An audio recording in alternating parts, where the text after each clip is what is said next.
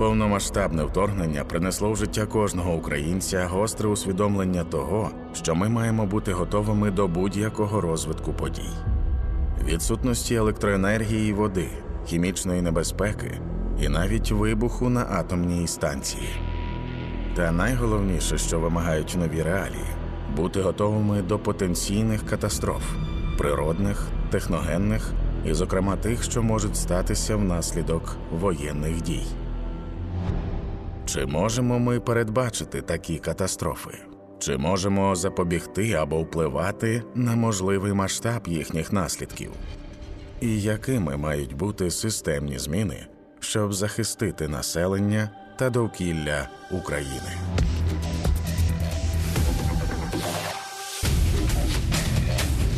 Катастрофи передбачити, запобігти, підготуватися. Коли я навчалася в школі в старших класах, у нас обов'язковим предметом був цивільний захист та перша домедична допомога. Звісно, я тоді навіть уявити не могла, що колись я буду шкодувати, що була недостатньо уважною на тих уроках, і що колись прийде той час, коли я буду платити за такі знання. Я думаю, що молодше покоління вже не пам'ятає, що подібні уроки у нас були в програмі, і навіть не уявляє, що таке цивільний захист. Тож сьогодні, в четвертій серії циклу подкастів, ми спробуємо пояснити, чому цивільний захист це важливо для кожного, як він пов'язаний з питанням виживання кожного з нас та проблемою захисту навколишнього середовища. З нами сьогодні наша експертка Марина Туринок. Вона екологиня, експертка та тренерка з питань цивільного захисту.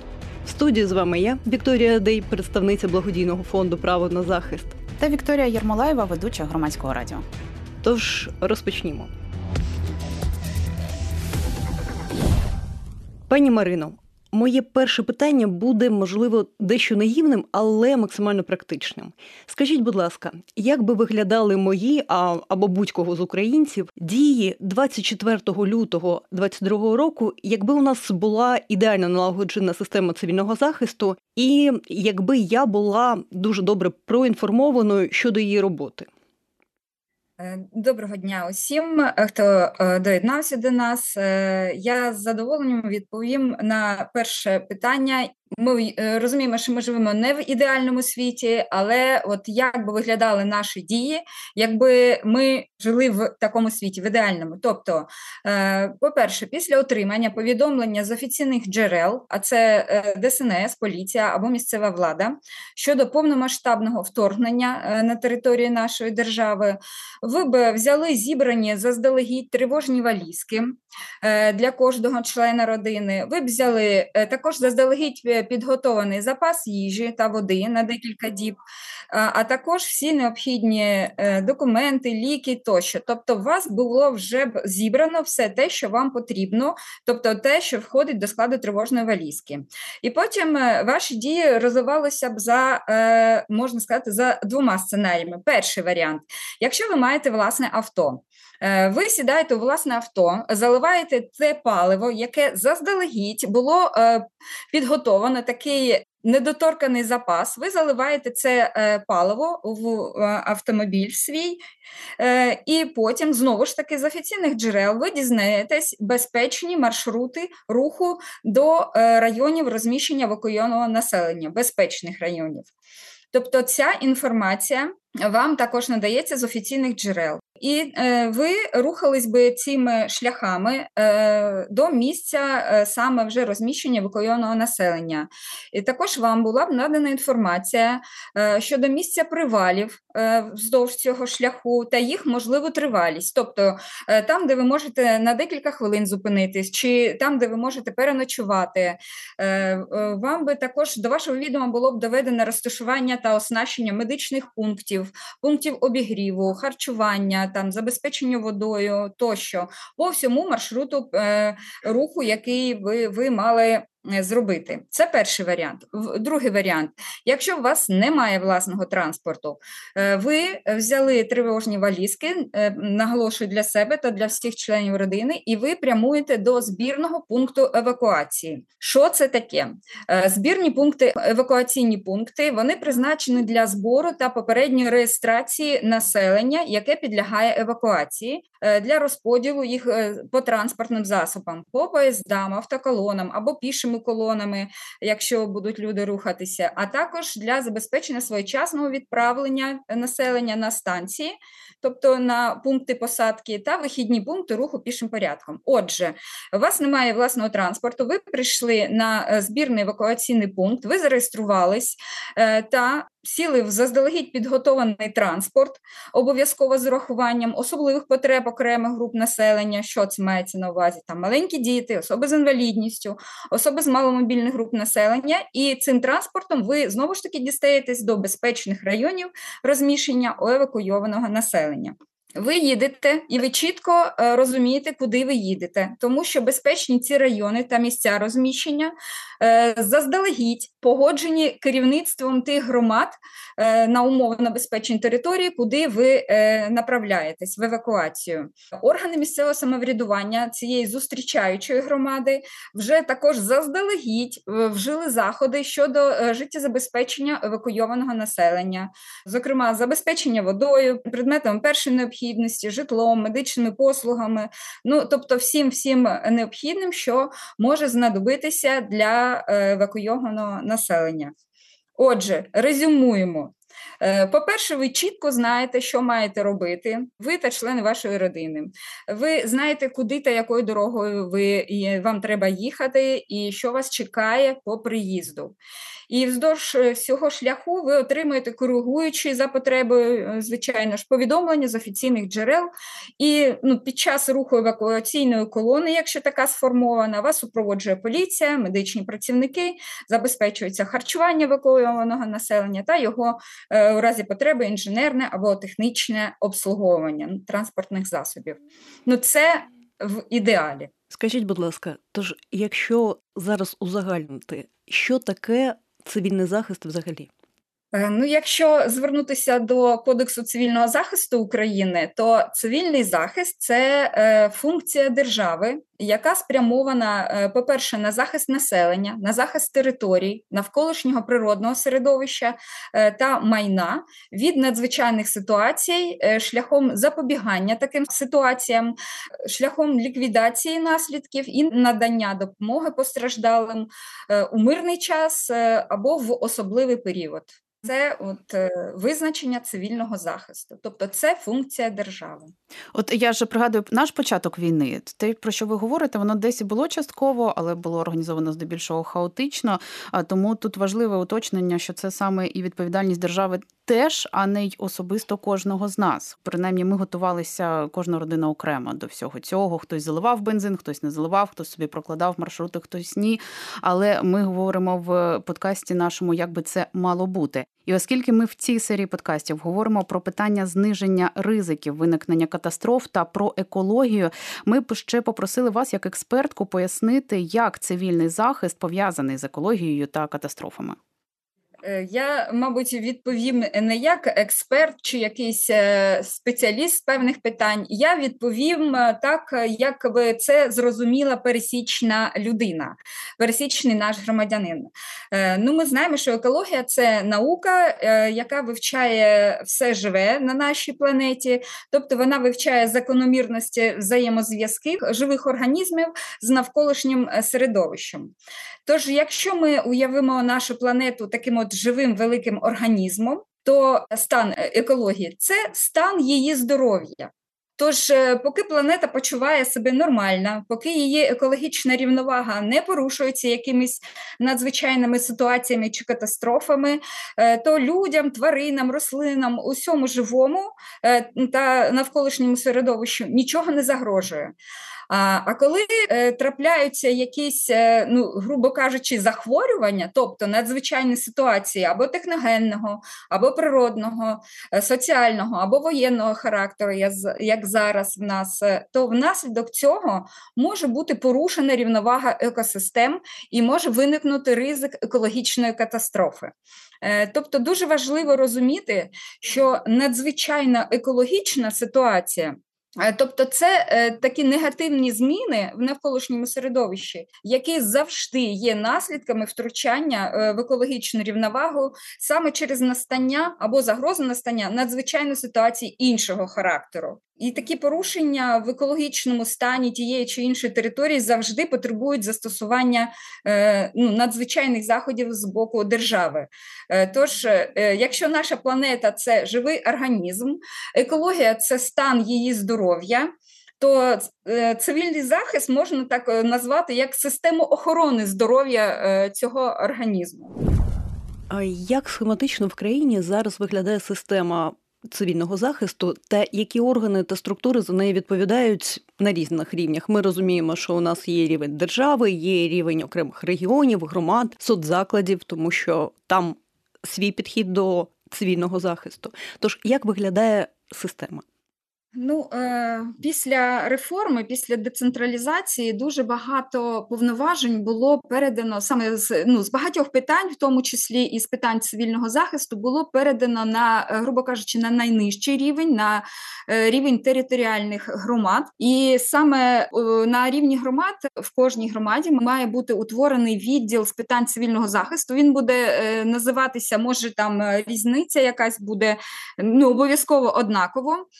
Тобто це е, найнижчий місцевий рівень. Е, На рівні районних державних адміністрацій також є відповідні відділи. Е, регіональний рівень це області, може бути там ну, департаменти, і, е, звичайно, вже найвищий рівень це державний рівень, і ну, є така е, створена комісія, вона називається Державна комісія з питань техногенно-екологічної безпеки та надзвичайних ситуацій. Ця комісія є постійно діючим органом, який саме забезпечує ну, координацію діяльності центральних і місцевих органів виконавчої влади які пов'язані саме з забезпеченням техногенно-екологічної безпеки, е, з забезпеченням захисту населення і територій саме від наслідків е, надзвичайних ситуацій.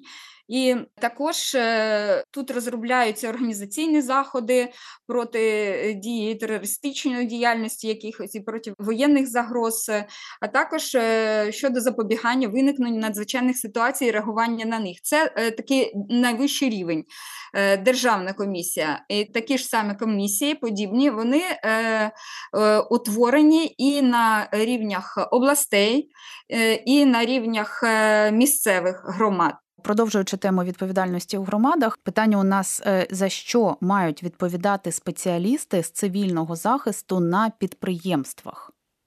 На підприємствах е, Спеціалісти з цивільного захисту відповідають в першу чергу за запобігання настанню надзвичайних ситуацій в межах цього підприємства.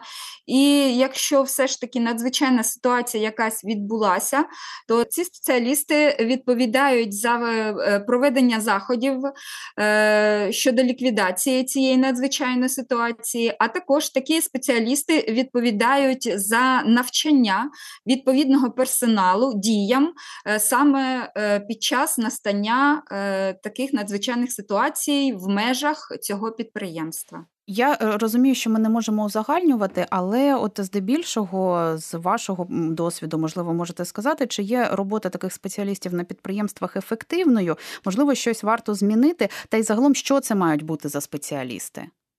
Е, ну, якщо ми зараз е, говоримо е, про підприємства, то я думаю, можемо трошки відійти в бік і сказати про спеціалістів, які є ну, в громадах безпосередньо. Тобто не кожна громада, грубо кажучи, може дозволити собі фахівця саме з цивільного захисту, і від цього страждає в першу чергу і якість тих заходів, які плануються, як в громаді, так відповідно і на підприємстві. Ну, Не завжди той фахівець, фахівець, який відповідає за цивільний захист, є фаховою людиною в цьому. І саме внаслідок цього, внаслідок от браку кадрів, грубо кажучи, е, ну. Трапляються такі неприємні дуже ситуації, яких можна було б уникнути. Пані Марина, які найбільші недоліки зараз ми можемо фіксувати в наявній у нас системі цивільного захисту? Ну їх багато можна сказати про те, що е, треба зробити, щоб покращити ситуацію, е, в тому числі і ну, зробити таких декілька організаційно-правових може кроків до покращення е, цієї чинної системи. Якщо ми вже е, говоримо про ланку, яка реагує саме і запобігає е, надзвичайним ситуаціям на території нашої країни, тобто про Державну службу України з надзвичайних ситуацій, це така найбільша наша, найпотужніша, можна сказати, наша служба. То було б доречно здійснити розмежування функцій та повноважень між відомчою, місцевою та, е, наприклад, добровільною пожежною охороною, здійснити нормативне закріплення функцій та повноважень порядку е, взаємодії між ДСНС та добровільними пожежними формуваннями, е, які зараз створюються в нас в країні на рівні ОТГ. Треба зробити такий е, збалансувати перерозподіл матеріальних ресурсів, матеріально-технічних ресурсів е, е, для того, щоб забезпечити ці нові формування ну, достатніми засобами та ну, для реагування. І, ну, звичайно ж, треба проводити моніторинг ситуації, е, треба аналізувати та ті події, які вже сталися на певних територіях, і виходячи з цього аналізу, виходячи з моніторингу, е, саме проводити більше заходів з запобігання надзвичайним ситуаціям. Е, бо якщо прислухатися до всесвітньої такої статистики, яка є на даний час, то кожна гривня, яку ми вкладемо з вами в запобігання надзвичайним ситуаціям, вона вона зекономить в подальшому нам 7 гривень, які ми вкладаємо потім в ліквідацію наслідків цих е, надзвичайних ситуацій. Я знаю, що ви брали участь в реалізації проєктів, профільних проєктів фонду право на захист, і вони були дотичні до питань цивільного захисту. Скажіть, будь ласка, що ви бачили, що називається в полях, що відбувалося на місцях, з якими проблемами зіштовхувалися безпосередньо в громадах і закладах? Е, так, я брала участь в проєкті, е, ну, під час якого ми проводили дослідження інклюзивності та е, доступності соціальних інституцій на території трьох е, областей України: це Чернігівська, Хмельницька і Вінницька область. Е, нами було обстежено 21 заклад соціальний: це геріатричні пансіонати, це е, психоневрологічні інтернати, тобто це ну, такі заклади соціальні, які, е, ну, в яких розміщені найвразливіші такі категорії населення. Так, от е, ми досліджували саме доступність до укриттів, тобто до е, базових безпекових таких вимог в цих закладах. І ми розуміємо, що до початку повномасштабного вторгнення ну, не було в нас питання в таких навіть інституціях, та не тільки в таких соціальних закладах взагалі в нашій країні не було такого е, запиту безпекового е, на укриття. ну, і тільки після того, як, е, на жаль, на жаль, на території нашої країни вже не лишається зараз, грубо кажучи, безпечного місця, то зараз ми маємо з вами забезпечити безпековий рівень досить таки високий нашим таким от вразливим категоріям населення. Тож е, під час е, е, проєкту нашого ми досліджували ці соціальні інституції. Ми дивилися, чи обладнані там укриття, ну наскільки вони обладнані, чи достатньо там харчів, наприклад, там довготривалого зберігання, чи достатньо там питної води, технічної води. Ну, Коротше кажучи, ми саме перевіряли стан укриттів і стан оцих безпекових питань в е, соціальних інституціях цих трьох областей. Я маю дещо провокативне питання. Скажіть, будь ласка, якщо ми повертаємось до теми 24 лютого і до того, що ми не зовсім були готові до подій і до того, як реагувати на ці події. Скажіть, будь ласка, чи зробили висновки українці е, з того часу? Чи почали вони більше уваги приділяти безпековим питанням, ну якщо говорити відверто, да? і чи питання цивільного захисту у нас все ж таки е, стали пріоритетними чи ні? Е, я вам чесно скажу, що я маю дуже велику надію, що так що ми стали більш відповідальними, е, що ми розуміємо, що е, безпека наша особиста та безпека е, членів нашої родини, наших найближчих родичів, ну і тих людей, які знаходяться поруч з нами, залежать саме від нашої відповідальності, від нашої готовності діяти в таких от екстрених якихось умовах під час стресу.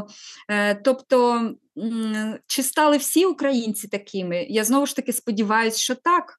А е, чи важливо зараз е, питання цивільного захисту е, для кожного для кожної людини, яка знаходиться на території нашої країни, на території країни, де ведуться активні бойові дії? Так, це дуже важливо, і це є зараз питання ну не тільки там збереження життя чи збереження свого якогось майна. Тож цивільний захист, якщо до повномасштабного вторгнення для когось це було такий абстрактний вислів, якийсь і е, для декого не зовсім зрозумілий, то зараз це я наголошую ще раз на цьому, що це, це питання нашого з вами виживання. Зараз це дуже важливо. Е, пані Марино, ми вже сказали про те, який є мали досвід від початку великої війни. Абсолютно всі українські родини зіштовхувалися з тими чи іншими подіями, бачили на власні очі. І тепер вже ну я переконана, що майже всі мають якийсь план, як я буду діяти якщо раптом станеться те чи інше. Але якщо узагальнити, от станом на сьогодні, які ще знання треба опанувати українцям та до чого бути готовими, коли ми говоримо про цивільний захист, можливо, щось не на поверхні. Е, ну, мені здається, що кожна родина, ну може це буде звучати дивно трохи, але кожна родина е, має розробити для себе такий е, невеличкий план, внутрішній план для своєї родини, план реагування на надзвичайні ситуації. Про тривожні валізки я вже згадувала. Тобто, ну, має бути такий певний набір базових продуктів, має бути там місце, де зберігаються документи локально. так, época і е, кожна родина має е, розуміти, що в разі ну це ж не завжди є ну така надзвичайна ситуація, навіть от воєнного характеру, як в нас зараз. Трапляються і пожежі, і паводки, і там ну, будь-які інші ситуації, в які може потрапити родина. Тож я думаю, кожному з нас треба розуміти, що в такий, в такий момент, от в момент настання такої надзвичайної надзвичайної ситуації, ми чітко маємо розуміти, що, наприклад, якщо в нас е, ну Уявимо, що у нас, наприклад, е, є е, родина е, з двома дітьми: мама, тато, там може тварина домашня. То якщо щось трапляється, ми маємо чітко знати, що, наприклад, мама там одягає старшу дитинку, тато одягає молодшу дитину. В кожного є там свій маленький рюкзачок, якийсь, який є оцією тривожною валізкою. Тобто, чітко ми з вами розуміємо, що ми з собою беремо, куди ми рухаємо рухаємося. Тобто, або ми рухаємось там одразу в укриття, або ми рухаємось до е, транспортного засобу, який нас відвезе е, в безпечне місце. І я думаю, що навіть для дітей е, в якійсь там ігровій формі можна. Е, Попередньо, е, знову ж таки, я назву це слово заздалегідь, там е, про, програти от такі от ситуації, що там хто швидше збереться, там ми їдемо до бабусі, е, хто швидше збереться, хто там перший буде там отримувати якусь там маленьку винагороду. Тобто ми маємо з вами. Е, Вміти реагувати на такі виклики спокійно, без зайвих емоцій, е, максимально виважено, і ну я думаю, що саме це Е, врятує наше життя, врятує нашу родину і дасть змогу нам перебувати в безпеці подальшому. Якщо будемо продовжувати тему інформації та знань, скажіть, будь ласка, Чи варто говорити зараз про потребу повернення уроків з цивільного захисту в шкільну програму? Та якщо говорити про дорослих людей, де вони можуть брати інформацію щодо цивільного захисту, щодо того, як забезпечити власну безпеку, які є ресурси, на які можна покладатися? Е, згідно з діючим законодавством, е, е, сьогодні знання з цивільного захисту працююче населення має отримувати за місцем роботи. Ті, хто вчаться, тобто це наші школяри та студенти, вони мають отримувати ці знання за місцем навчання.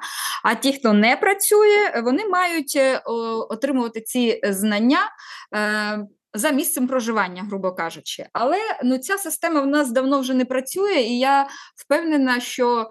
Ну, Для декого те, що я тільки що сказала, це така прям ну, новина. Для мене е, точно. Тобто, е, ну, тож, отримання цих знань це е, дуже важливо. І це має бути, але це має бути саме тому, що людина розуміє, що їй це потрібно. Тобто, в першу чергу, треба мотивувати людину отримувати такі знання. І якщо вона буде знати, що саме від е, чіткої її поведінки е, в разі настання надзвичайної ситуації або загрози настання надзвичайної ситуації, буде дуже багато залежати, і в тому числі буде залежати її життя, безпека, здоров'я її, е, то людина людина е, отримає це, ці знання е, не тільки, грубо кажучи, за місцем там е, навчання, наприклад, е, у вигляді якихось там лекцій, а вона сама навіть знайду, знайде цю інформацію. Тобто, в першу чергу, е, ми маємо розуміти, що це нам важливо і це треба нам і. Це в наших інтересах. Ми в цьому зацікавлені. Я колись е, влаштовувалася на державне підприємство на роботу, і мені кажуть, ну треба пройти е, тренінг е, навчання цивільного захисту до спеціальної людини, яка отримувала за це гроші. Я спустилася до цієї людини. А він мені каже: Ну, ти знаєш, як виключити комп'ютер, якщо він задимиться? Я кажу: ну, мабуть, з розетки. Ну, да каже, все правильно, підписав мені цей папірець і відправив е, далі. От е, це просто така замальовка, як воно може бути, а як має бути, тим більше в умовах великої війни. Це взагалі історія, яка не має повторюватися на будь-яких підприємствах. Тому дійсно питання інформування і відповідальності надзвичайно важливе. Можливо, ви просто додасте декілька коротких порад, що вбити в гуглі, принаймні, щоб дізнатись більше про цивільний захист. Е, якщо ви будете вбивати в гуглі там щось про цивільний захист, вам е, це може, ну якщо ви напишете цивільний захист, вам е, видасть ну, може там сили і засоби якісь, або може там розподіл. Ну тобто, це не буде те, що вам дійсно потрібно. Треба вбивати алгоритм дій. Е, під час, е, наприклад, там під час е, повітряної тривоги, або алгоритм дій під час там пожежі, або ну там не так прям алгоритм, там і що що треба робити, якщо трапилось там ну, якась подія така неприємна. Тобто е, досить багато є ресурсів, і можете навіть, е, якщо ми е, довіряємо тільки офіційним ресурсам, ми можемо зайти просто на офіційний сайт Державної служби з надзвичайних ситуацій. Там дуже багато корисної інформації. Е, і там е, ну, дійсно є от рекомендації на е, ну, дуже дуже багато, ну, мабуть, можна сказати, на всі такі випадки, які можуть нам загрожувати. Тобто там можна знайти інформацію і, і самим вивчити її, і поділитися з оточуючими. Такою була наша розмова із пані Мариною Теренок, експерткою з питань цивільного захисту, екологинею. В студії були Вікторія Дей та Вікторія Ярмолаєва. Подкаст благодійного фонду Право на захист та громадського радіо підготовлено у рамках напряму фонду зменшення ризиків катастроф. Запис став можливим завдяки Юс Мунді. Матеріал відображає особисту думку авторок та авторів подкастів, яка може не збігатися з позицією Юс Мунді.